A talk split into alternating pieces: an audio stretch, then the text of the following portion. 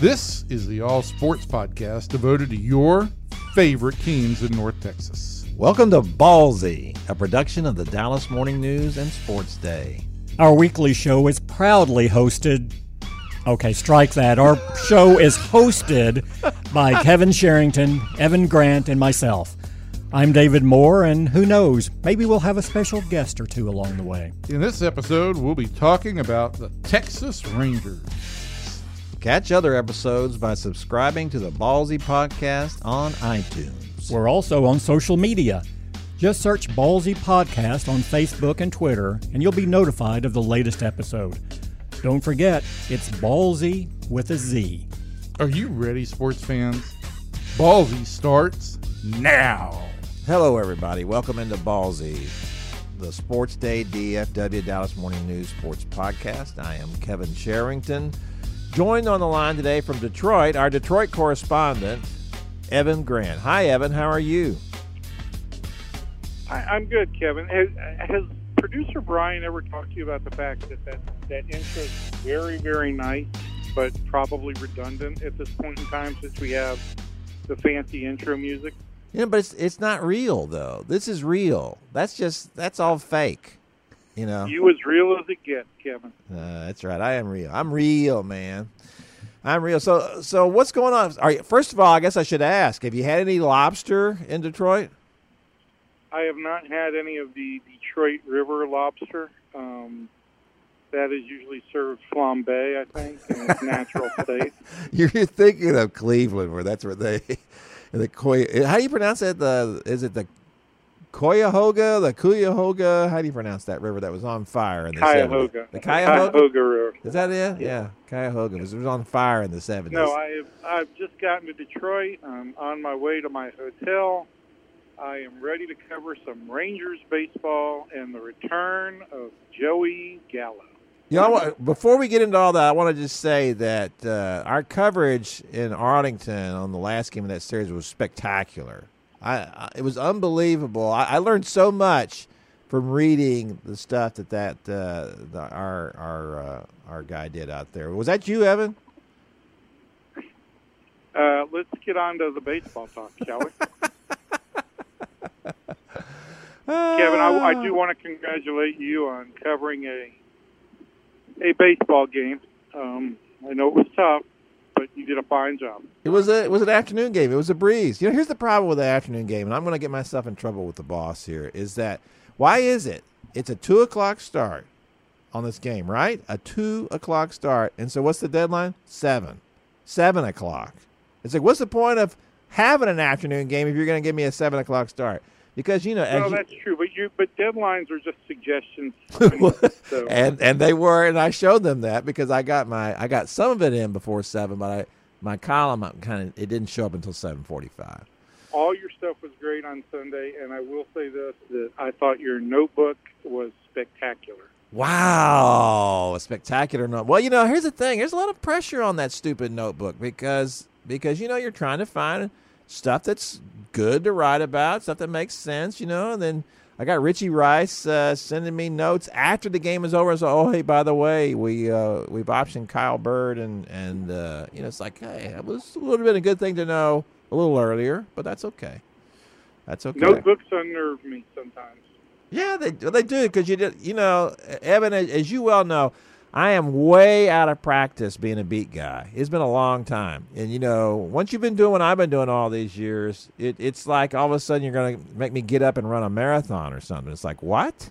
You know, I, I know two two headlines in a day. Oh my god. oh my god. No, I will I will say this. I'm not, I don't want to get too much into the practice of modern journalism, but notebooks notebooks are um, they can unnerve you because you want to try and get interesting stuff, but you also have a very limited amount of space, and so your ability to quote unquote write or craft anything is uh, um, very much marginalized. But uh, I thought you did a really good job taking a, a Nomar Mazara and uh, his hot streak and turning it into um, uh, a well written, very tight uh, item. I thought it was. I really did think it was really well done. Well, thank you, Evan. I wasn't trying to set that up for a compliment, but I will say this. Uh, I was a little uh, surprised when I went up to talk to because we talked to uh, Chris Woodward before the game and talked about you know the fact that Nomar was, was obviously having quite a weekend, uh, and then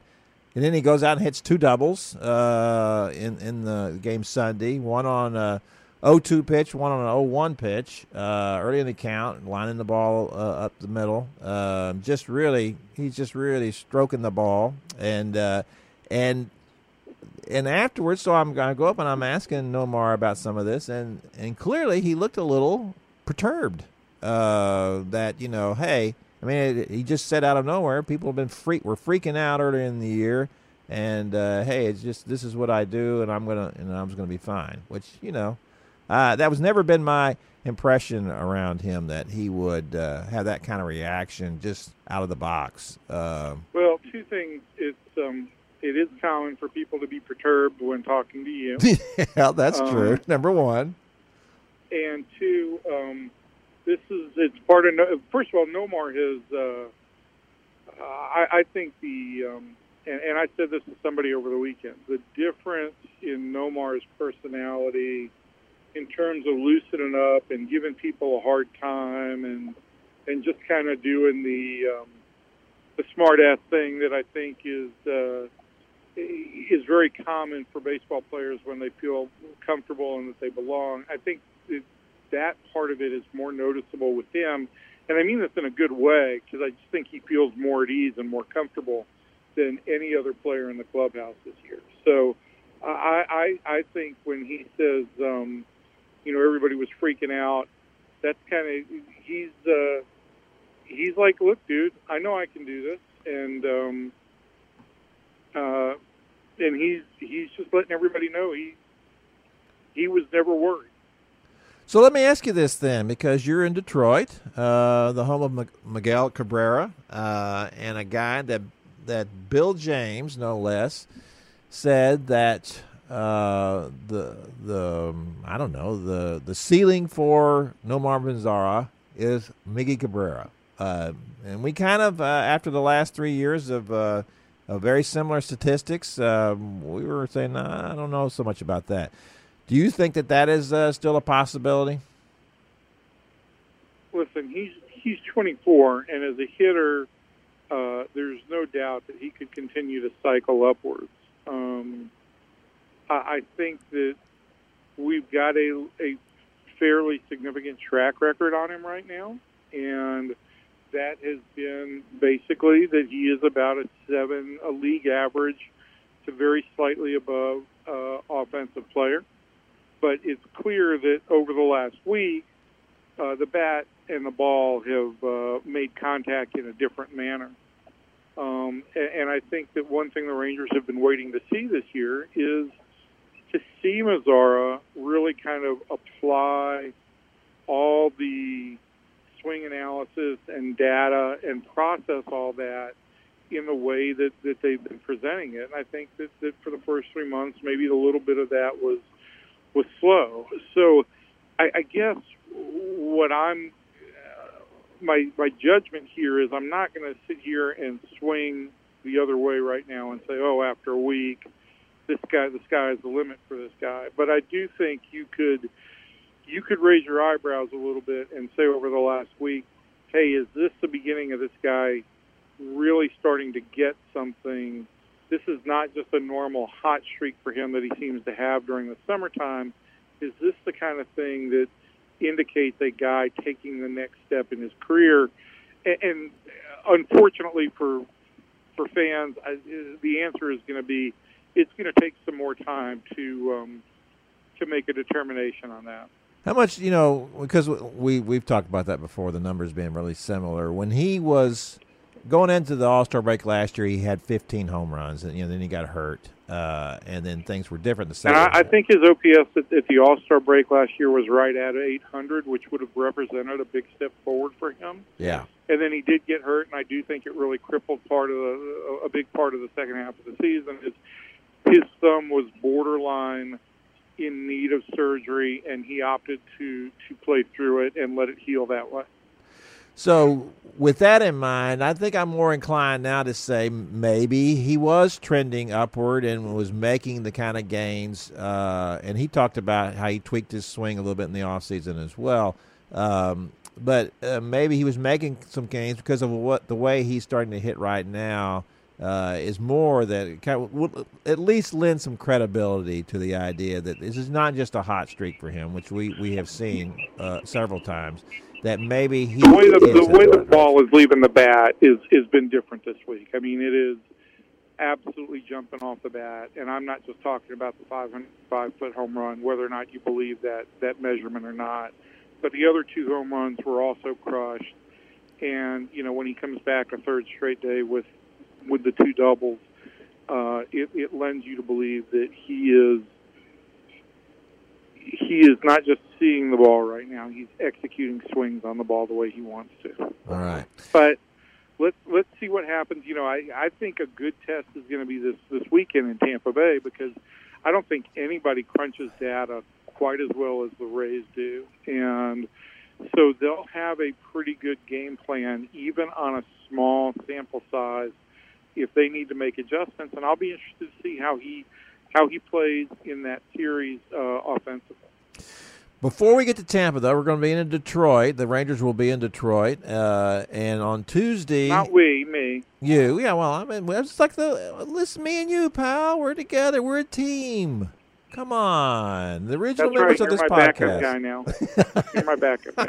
I am your backup guy now. You better be nice to me. Uh, so anyway, the uh, uh, so Joey Gallo will be back on Tuesday. Uh, is he going to be in the Joey? lineup? Joey Gallo will be back tonight. I expect he will DH tonight, um, uh, and I expect he might um, play left field maybe tomorrow, and then maybe DH on the day game. Um, and then I would think that it, it might go back to center field full time. Even on that turf over there? Well, you know they'll they'll, ha- uh, they'll have four. Uh, they'll have three in Tampa, right? Three in Tampa. hmm um, I wouldn't be surprised to see him have one of the days off of, of the turf in Tampa as well. Yeah, yeah. Well, that's what. But I would. But all I'm saying is, I think that positionally, I think they'll they'll ease him back into center field over the next couple of days, and then when he does play, he's going to play in center field. I would think. Yeah.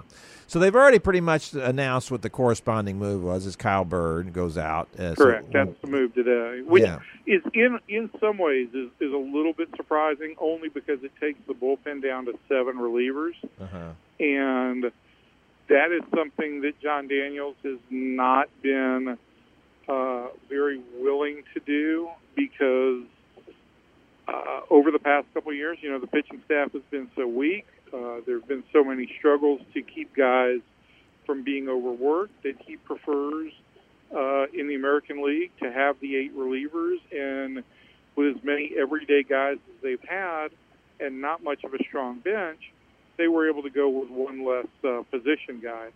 Now uh, they're they're willing to. I think they've re they've reconfigured the roster a little bit with a few more optionable pitchers, so they can effectively turn that seventh reliever into an eighth guy by keeping potentially cycling guys through as they have heavy workloads um, with other optionable guys, and they've got, and I think this is where we're headed, they've got a roster that is deep in productive position players.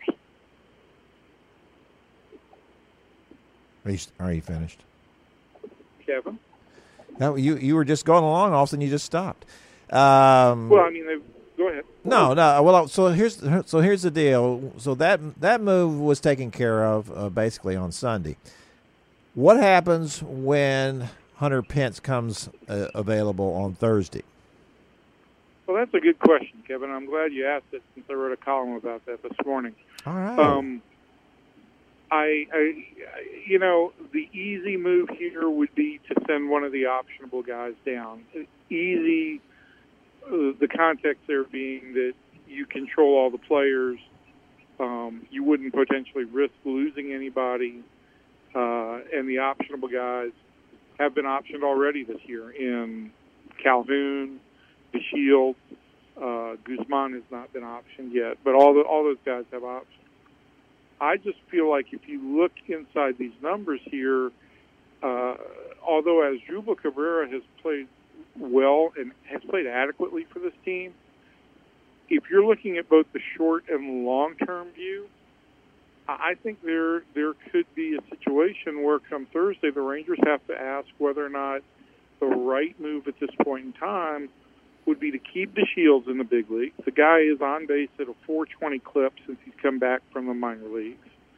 Um, to keep Guzman at first base, and I, I got to tell you, I'm obsessing right now over the stat that that I, I kind of looked at the other day, and that is that neither Elvis Andrus nor Rougned Odor have a throwing error this year, and part of that is due to them. But you have to eh, acknowledge that Ronald Guzman has made a huge difference in eliminating fielding errors or throwing errors rather. Um, and so I think if you send Guzman down, you're potentially impacting multiple players and the pitching staff. Um, Calhoun, all he's done since he's come back is is hit tees. I mean, he's I think his exit velocity is 93 miles an hour since he's come back. Um, and then you look at third base, and you've got two guys on the bench who are pushing for regular playing time in Logan Forsythe and Danny Santana. Um, Santana should be a regular right now. Might be a little bit of a stretch defensively for him to play regularly at third base, but those two guys deserve playing time. And so I, I just wonder if the Rangers won't potentially look at their situation and say, look, we did not necessarily expect Asdrubal Cabrera to be here in the second half of the season. We certainly didn't expect our roster to be this deep. Um, and we've got from the younger players, we've gotten all the improvements uh, that we expected, that we not even just expected, that we hoped. And so that's that situation, you know. And I know the one thing that's getting left unsaid here is Rougned Odor, and what do you what do you do with Rougned Odor? Well, at the end of May, he passed five years of service time in the big leagues, which allows him to refuse any option to the minor leagues. So, if the Rangers were trying to send Odor out, he could refuse it, and I think, as I wrote, he could take the rest of his $49 million and his ponies and ride off into the sunset. And the Rangers aren't going to go for that. So, a couple of questions: How much is Cabrera? Uh, how much are the Rangers on the hook for with Cabrera? Another 1.7 million, and that's I, I, that's certainly not uh, petty cash, and you know it's certainly not in Jon Daniels' um, uh, typical way that he operates of just you know cutting guys loose, especially with significant amounts of money involved.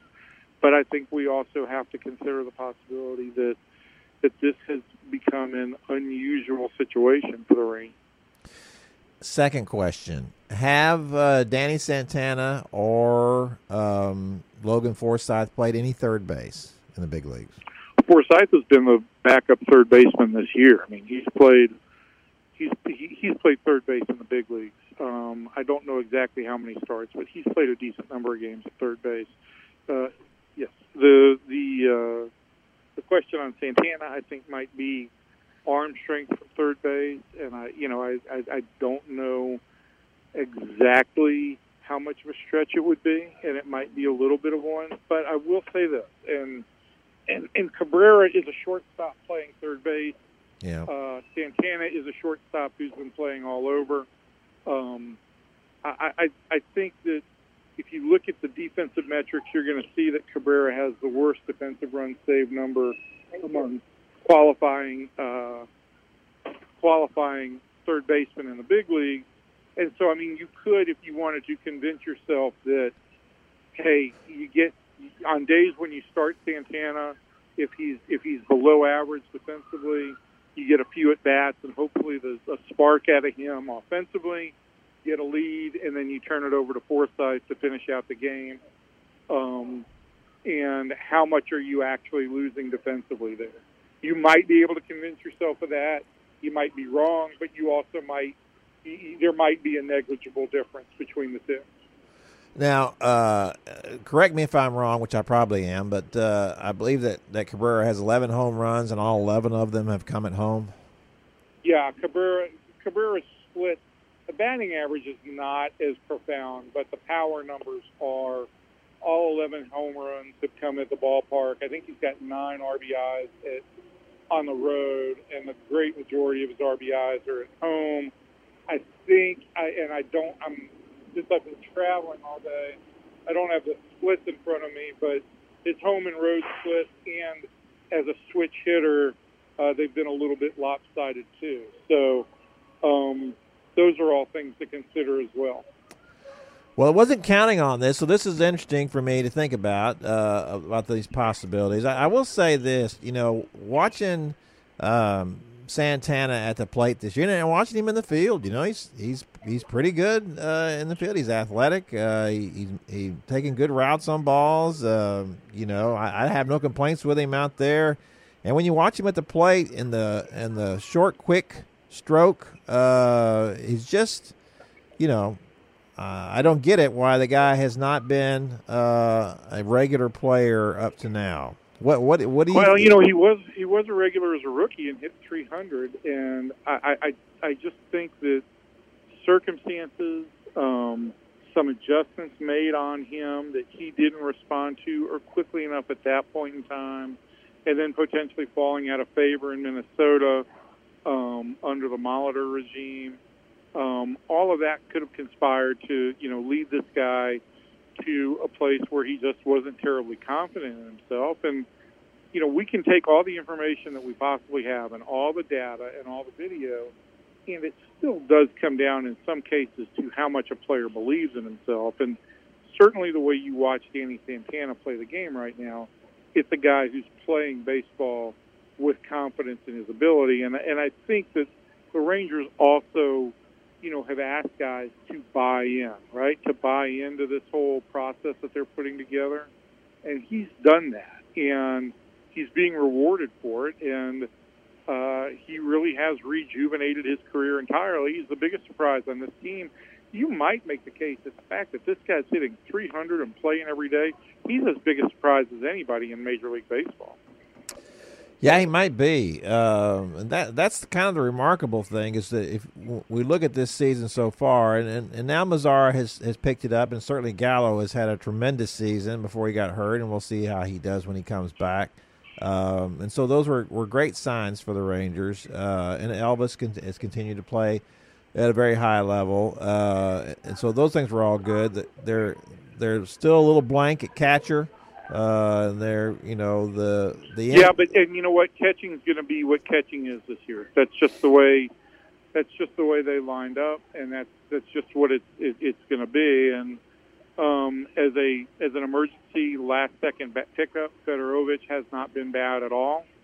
Um, but I, yeah, I mean the, the catching situation offensively, I think everybody expected it was going to be below average defensively, at least on the on, on the um, on the metrics like framing, it's been average to below, and on throwing runners out, it's been well below average. So, do, we, do we think that has anything to do with the fact that he's been that Jeff Mathis is being asked to catch so much? I think I think you've got to believe some of that. Yes, I, I do. You know, the hard thing with with catching base runners is how much of them comes down to catchers throwing, and we've got measurements now on pop time, and so we can look at how quick guys are are, are throwing. Um, but I, I think that um, I think you have to question whether or not the the amount of, of work that Mathis has put in. And quite frankly, I thought that look, if we were sitting here at the end of June if there was anybody who had been on the DL on the on the injured list for 10 days, two weeks, something like that, it would be Mathis just to kind of give him a break, let him catch his break, but unfor- let catch his breath. But unfortunately, um, Isaiah Kiner-Falefa sprained his, his middle fingers, and so Jeff has had to continue to, to bear the workload. And and I'll say this: I'd like to talk to Jeff Mathis about this. It it does take a a special guy to go out there and bat 150 and still show up every day, take pride in his job, not get beaten down, not not get completely worn down by the numbers. And and I don't think he has. I think he has I think he's shown up every day. He continues to work with the pitchers uh, well. I think you do have to, for whatever um, you can, credit him in some ways with Mike Minor taking an even bigger step forward.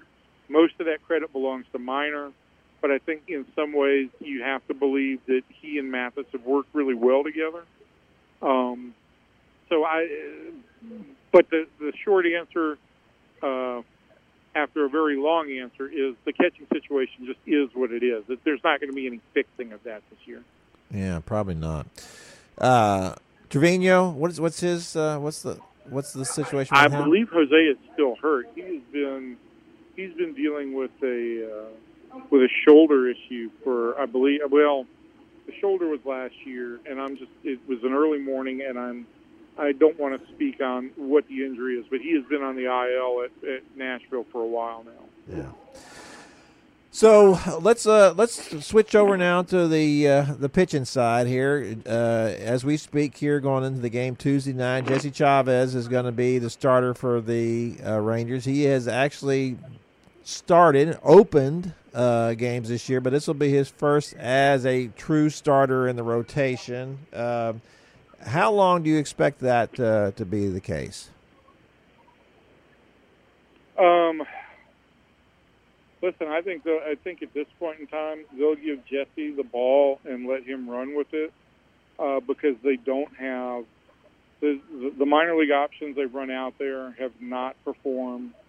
Um, I don't see the Rangers adding a veteran on a trade unless it is a controllable pitcher, and that's not a, a trade that's going to come together until sometime in July.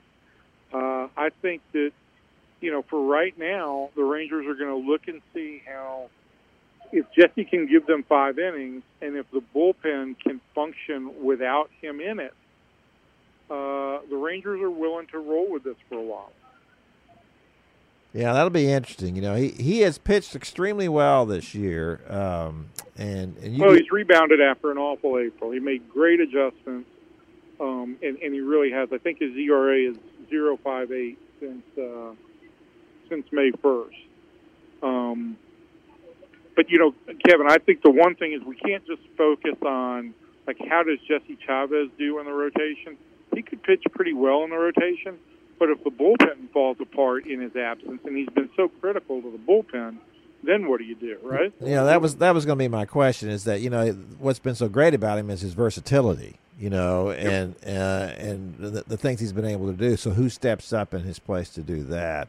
Uh, of course, you know, here was the thing, and that was the deal Sunday. Uh, was that Adrian Sampson, after two just terrible outings, goes out and pitches pretty well, uh, you know, in that uh, ender against the White Sox. Um, get, some balls were hit hard off him, especially early in counts, which was interesting. They do, the White Sox like to hack, and there's no question about that, but they were attacking stuff early. But the, the Rangers turned two nice double plays to get him out of uh, trouble uh, in parts of the game. And Asdrubal Cabrera also made a nice play on a ball, smashed at him at one point as well. Um, but you know, when a when a guy throws seven innings, ninety pitches in seven innings, uh, one walk, you know, Yep. uh, gives up one run. Uh, what more could you want from a guy who's supposed to be your fourth or fifth starter? Oh, and I mean, in the perfect world, he would have been your sixth starter, right? I mean, Yeah, he actually right. was your sixth starter. So, um, for him to do that uh, is what the Rangers the Rangers need. There were going to be some hiccups along the way for him, and people are going to have scouting reports on him. But if he rebounds and he finds ways, he, if, and he finds ways to stick around in games. Um, with this offense, it is going to give this team a chance to win games. And that's all with these guys who are fill in starters, and that's what they are. Um, if you give this team, if you give your your your club a chance to win games, that's all you can ask. You you can't expect these guys to go. You know the the complete game that he threw that was that was great, and it was a great moment for him. But you're not expecting Adrian Sampson to become a middle or upper rotation starter. You're just hoping that this guy can give you the innings and keep you in a game long enough for your offense to hopefully win you games that day. You know. Well, and that and just keep from wearing out your bullpen and from you know making it where you, you there, there's nobody there there are no other you know uh, Sampson and Ariel Jurado these are two guys who are going to have to just kind of soak up some innings and and really step up here because uh, had, had also had a very nice stretch and then had run into a wall so we'll see how he responds this week as well uh, but if these guys don't answer the bell that they don't have uh, any other options. There, there's nobody. No. There's nobody coming from the minor leagues. Uh, and you know, if, if Jon Daniels you know, at some point, I would assume uh, if both of these guys had fallen on their faces, that he was going to have to make a deal just so he could round out the rotation. You know, because you, you don't want to ruin uh, anybody uh, in the minor leagues. Uh, no, and I, I, look, I don't want to. I don't want to write off. Um, I certainly don't want to write off Joe Palumbo. I think the Rangers feel like there's some adjustments he needs to make at the minor leagues because he wasn't able to to throw his breaking pitches and his secondary pitches for strikes and Cleveland exposed it and jumped all over the fastball. But I don't want to write him off after you know after two starts up here. I, he's he's going to get another chance this year, uh, and I think I think Joe is a smart enough kid that he will make some level of adjustment. Yeah, but you don't um, want to ruin his confidence either, and that and that's no, you don't. And I think that's part of the reason why they sent him back down after that was, hey, while you while you work on making this adjustment, let's not put you out there against teams in this day and age that have the ability to completely eliminate pitches and, and expose all your weaknesses.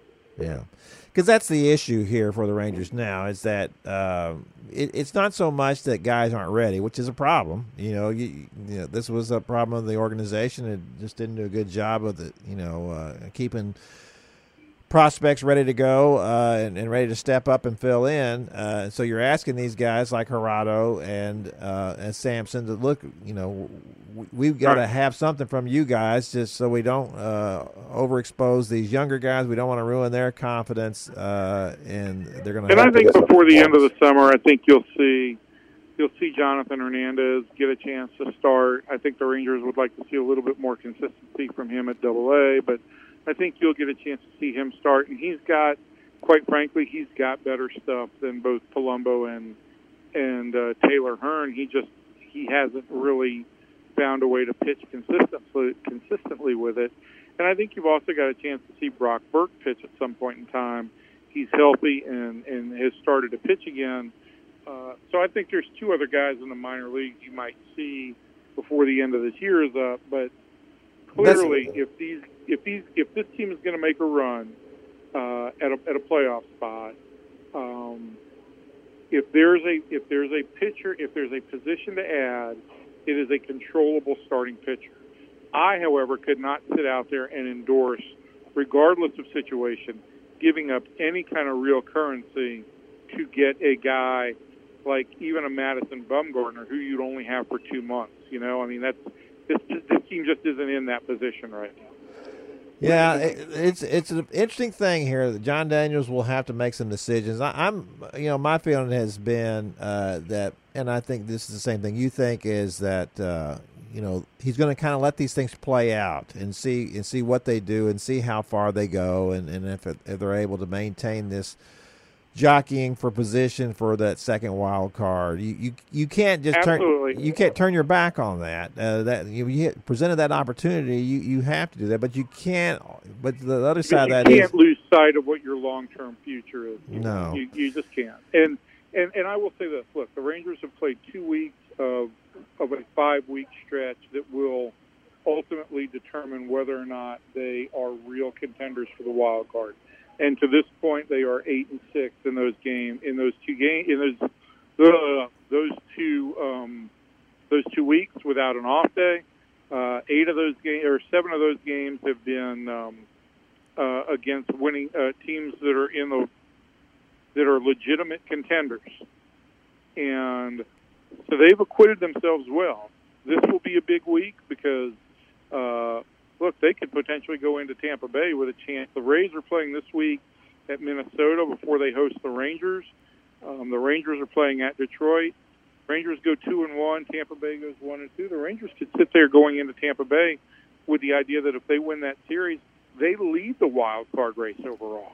So it is it, it's another important week for the Rangers. And then you get through this week, and you come home for a very quick homestand, and then you're back on the road at Minnesota going into the All Star break. So uh, each week between now and the middle of July, things could change wildly. And all I can say is, to this point, the Rangers have have have held up their end of the bargain.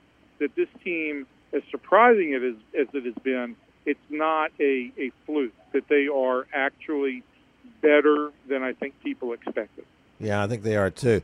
Speaking of that uh, that Minnesota trip, uh, I, I, it's my understanding that you're going to bring in uh, one of the pros from Dover to to cover that series against the Twins. One of the who? Pros from Dover. Yeah. Um, yes, Kevin, you're going to actually cover that series in Minnesota. Congratulations. That's right, Um, Pally. You'll be getting Kevin Sherrington on- every day from uh, beautiful Minneapolis. You know, I have not been in that new stadium. I'm looking forward to it. That'll be a lot of fun. It's a lovely stadium, and one thing you should try is they have a lot of different pork products there at the stadium. um, uh, they do love their pork in Minneapolis. Do they really? Also, while you're there, even though it'll be summertime, trust me on this, find somewhere in Minneapolis to get some wild rice soup. Wild rice soup, really? Yeah. That's a big thing in, in Minneapolis. Oh, yeah, I love it. Wow, wild rice and pork. Who who would have thought these people were big on pork? They love their pork, baby. Wow, that's interesting. Okay, all right. I think you can get pork on a stick in uh, at the at the ballpark, and I I'd like to see a picture of you eating your pork on a stick. you know down here we call that a corny dog. They, they, they yeah, this is actual, just like a. I think it's like a slab of pig. It's not formed into a sausage or anything. They just skewer like a, a side of a pig, and people walk around the, the ballpark with it. That's an attractive look, isn't it? Oh my gosh! All right. People are happy and friendly there. What can I say? Well, they are. It's, they're a happy people. That's you know. We love to say that line when when Bill Clinton at Bill Clinton's inauguration. Uh, what was his name from ABC? Peter Jennings was was there. You know, a very distinguished guy, and, and he he was re- really astonished by these people in, in uh, Little Rock. You know, where you know my wife's from just down the road there, and uh, the lovely Debbie, and and uh, he said he made the, re- the comment, "They're a happy people."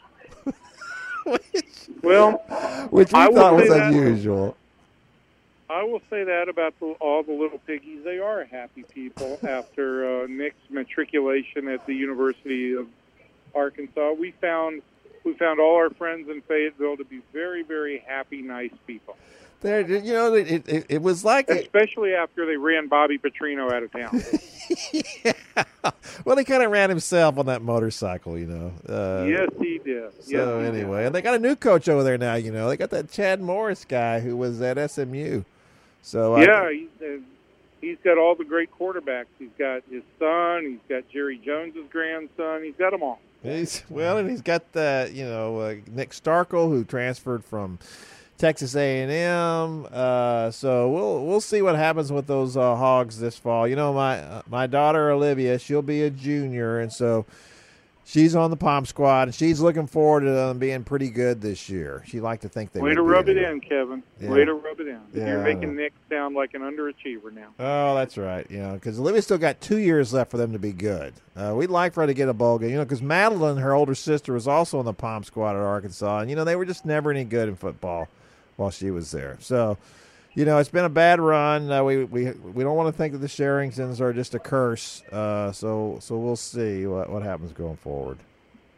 So, are, so that's I guess that's it for our college podcast uh, on, on college That's football. good. Yes, you, you guys have been a curse, the Sherrington curse. yeah, that's right. We are. We are. You got to live with it. Anyway, so Evan, thanks for coming on, man. It's great to talk to you. Have a good time in Detroit. Uh, you know what is what is the what is the food specialty in Detroit? I don't even know. well, uh, they, the two things they like their Coney Island uh, hot dogs here. Um, Do they? But also there is a there is a there used to be. It, it, it seems to be getting smaller. There was a uh, Tire on a stick. Greek town. Oh. There was a, there was a big Greek town near the uh, in the area near the ballpark. So I'll probably be having a gyro or as I like to call them, a Euro sometime this week. All right, I didn't realize there were a lot of uh, a Greek uh, influence there in Detroit. I didn't know what There the influence was in Detroit. There Uh, is you, there, there is a there is um, a very large Mediterranean influence. There's uh, um, a lot of there's a lot of good Lebanese places here. There's a lot of uh, good Greek places here. Um, very very much Middle Eastern and Mediterranean. So how about that? um, you, you you do have a large influx influx of that uh, segment of the population, um, and there actually is a pretty good barbecue spot uh, here called Slows um, that we've been to a couple times. I had a very memorable lunch there with Lance Berkman one time. But I'm going to tell you, Kevin, I went to Pecan Lodge on Sunday yeah. and I ate way, way, way too much because we had a visitor in from out of town, and we were showing her around, and uh, so I got a little bit of everything, and I didn't feel so good after eating too much. So I might stay away from the barbecue this Well, week. here's the thing. First oh, but all, then in, in, then on Friday, you know, Oh, go to Tampa, gosh. and you know the specialty in Tampa is of course the grouper sandwich yes. and uh, straight from the Gulf Coast. And Saturday night, uh, we're hoping to have a little group of people to go out to Frenchie's in Saint in uh, Clearwater, uh, which was, as you know well, the the the paradise for our dear departed friend Gerry Fraley. And so we're going to have a little, uh, hopefully, have a little toast to Gerry, um, where we all clunk our grouper sandwiches together and and toast his memory. That'll be nice. You know, he told me one time that uh, that his dream to retire, and of course he was never going to retire, but his dream to retire would that he would go to Frenchie's every day for lunch and go out there and sit on the beach and uh, and eat his grouper sandwich and have a beer and watch the girls walk by. Well, and you know what my goal for retirement is? What's that, Um, Evan? It is to be extremely wealthy and to buy and sell things um, like a power broker. like a power broker. I feel like I'm talking to an eight-year-old about what he wants to be when he That's- grows up. I want to be like what a, I want to be like when I broker. Buy, sell, sell, buy, buy.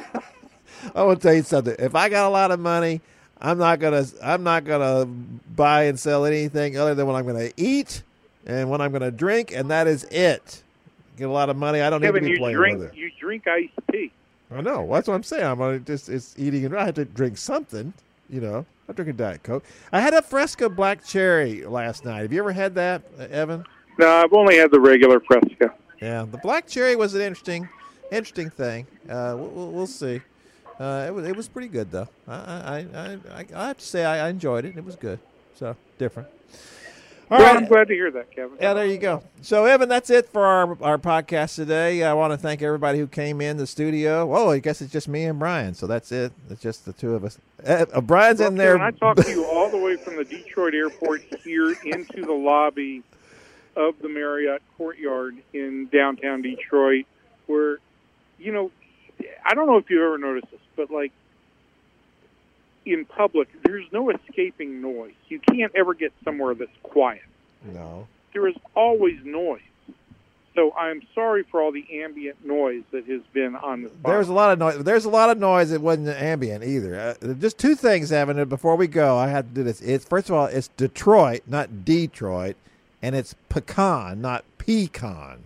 So, not so much I've always emphasis on called the it- syllable. I've al in, in Georgia. I've always uh, I called it pecan, and it's actually, according to the people who I know who are big in the hockey community, Detroit. Detroit. That's the way that. Uh, that's the way that uh, uh, Gordon Lightfoot said it. You know, in Detroit they sing That's right. in the So there you Maritime go. Sailors He's Cathedral. from Canada, which is close to Detroit. Detroit. There you go. All right, Evan. Brian's in there banging the microphone against his head. Uh, so I think that's a signal. Either that, or he's had a, or he's had a stroke. One of the two. I'm not sure which. But anyway, Either is completely possible with our good friend Brian. yeah, it is. So thanks, Evan. Kevin, thanks for have coming. a nice afternoon. Oh, you too, Evan. Have a great game up there, and uh, and we'll see you next time, pal. Bye bye. Bye. So there goes Evan Grant, uh, and that's our Rangers podcast. We had a uh, Mavericks podcast as well, uh, and that's going to do it for us for this week. Be sure to turn, tune in next week because we'll be back for more of, of this and Brian banging his microphone against his forehead. Thanks, everybody. Thanks for listening to the Rangers Ballzy podcast. Be sure to subscribe to our weekly episodes on iTunes. Follow us on Facebook and Twitter too. Just search the Ballzy with a Z podcast. Until next time, sports fans, we'll see you.